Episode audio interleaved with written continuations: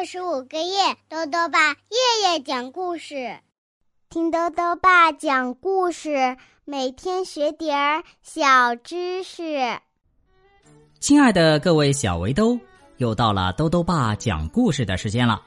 今天呢，豆豆爸要讲的故事是《钢五斤，铁两斤，铜七两》，作者呢是中国的张秋生。由山东科学技术出版社出版。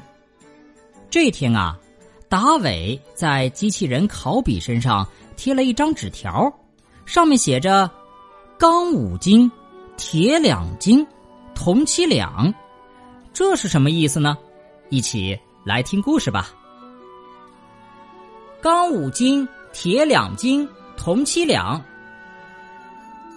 机器人考比最近啊。有一项新的任务，就是帮达伟减肥。达伟太胖了，上个月啊，他一下子增加了八斤肉，上上个月呢，增加了四斤。再这样下去，达伟马上能打破全校的个人体重记录了。达伟知道自己太胖了，可是有什么办法呢？他的胃口好极了。上个星期日啊，他一口气就吃了六块炸猪排，这也打破了他个人单次吃猪排数量的记录。爸爸妈妈多次叮嘱他，要他改变饮食结构，多吃蔬菜和水果，少吃肉和油炸食物。可是，这有什么用呢？只要看见有猪肉上桌，不管是红烧肉、炸猪排还是肉丸子。达伟啊，都会筷子不停吃他个碗底儿朝天。至于蔬菜和水果嘛，他碰也不想碰。这不，达伟比昨天又胖了半斤。他问自己：怎么搞的？我跟个小猪似的。就这样，机器人考比有了新任务，帮达伟减肥。就在这天晚上。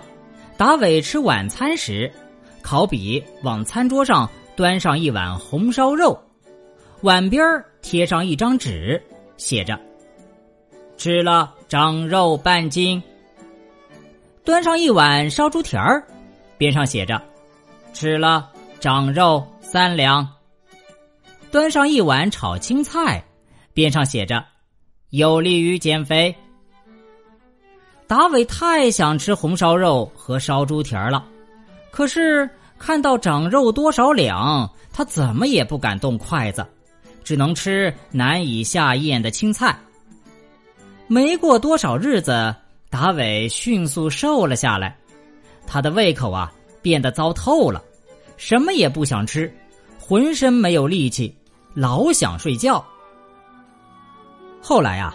学校的体育老师知道了这件事儿，他对达伟说：“节制饮食虽然可以减肥，但更重要的是加强锻炼。盲目的节食会营养不良的。”听了这话，达伟高兴起来，他开始每天坚持体育锻炼，同时控制自己的饮食。可是，机器人考比不了解这个变化。他每天端上餐桌的碗边依然会写着“长肉几两”，这让达伟很恼火。达伟说了几次，考比也不改。看来呀，要在这个很有主见的机器人身上撤销一道既定程序是很难的。不过呢，达伟还是想出了一个办法。有一天啊。当机器人考比又一次端上长肉几两的菜时，达伟往考比身上贴了一张纸条，上面写着：“钢五斤，铁两斤，铜七两。”考比不明白这是怎么一回事儿。达伟说：“钢五斤，铁两斤，铜七两，这就是你。”考比生气的跳了起来，他说。把这些东西放在一起就是我吗？我没有脑子，我不会干活吗？你说的很对，达伟指着桌上的菜说：“吃下这些东西也不只是光长几两肉，它里面还有爸妈的烹调手艺、好的味道，还有各种各样的营养。但是你吃了会长肉的，考比焦急地说：“不一定会，只要我积极的参加体育锻炼，消耗掉多余脂肪，这些东西啊也会变成各种营养。”达伟说完，做了一个跑步和跳跃的姿势。真的吗？考比将信将疑的问。真的，达伟说：“我们一起去跑步吧。”机器人考比跟随达伟一起去锻炼了。考比跟在达伟身边，咔嚓咔嚓的跑步。达伟对考比说：“考比，别生气，你绝对不只是钢五斤、铁两斤、铜七两，你有一颗挺棒的脑袋和一颗充满爱的心。”好了，小围兜，今天的故事到这里呀就讲完了。下面呢，又到了我们的小知识环节。今天啊，多多爸要讲的问题是：钢和铁是同一种物质吗？多多爸告诉你啊，虽然人们常说钢铁、钢铁，这其实呢是对钢和铁的总称。钢和铁啊，都是由铁和碳这两个元素组成的，我们称之为铁碳合金。当含碳量大于百分之二时，这种合金啊被称作为生铁，它非常坚硬，但是呢比较脆。当含碳量在百分之零点零二至百分之二之间时，这种合金呢叫做钢，它没有生铁那么坚硬，但是韧性更好。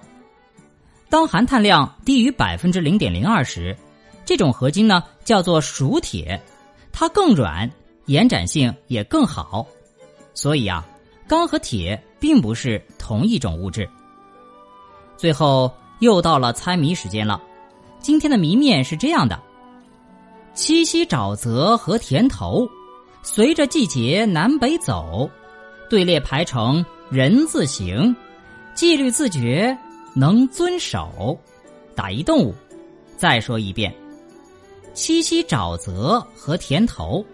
随着季节南北走，队列排成人字形，纪律自觉能遵守。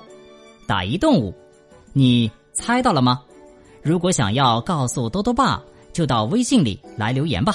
要记得多多爸的公众号哦，查询“多多爸讲故事”这六个字就能找到了。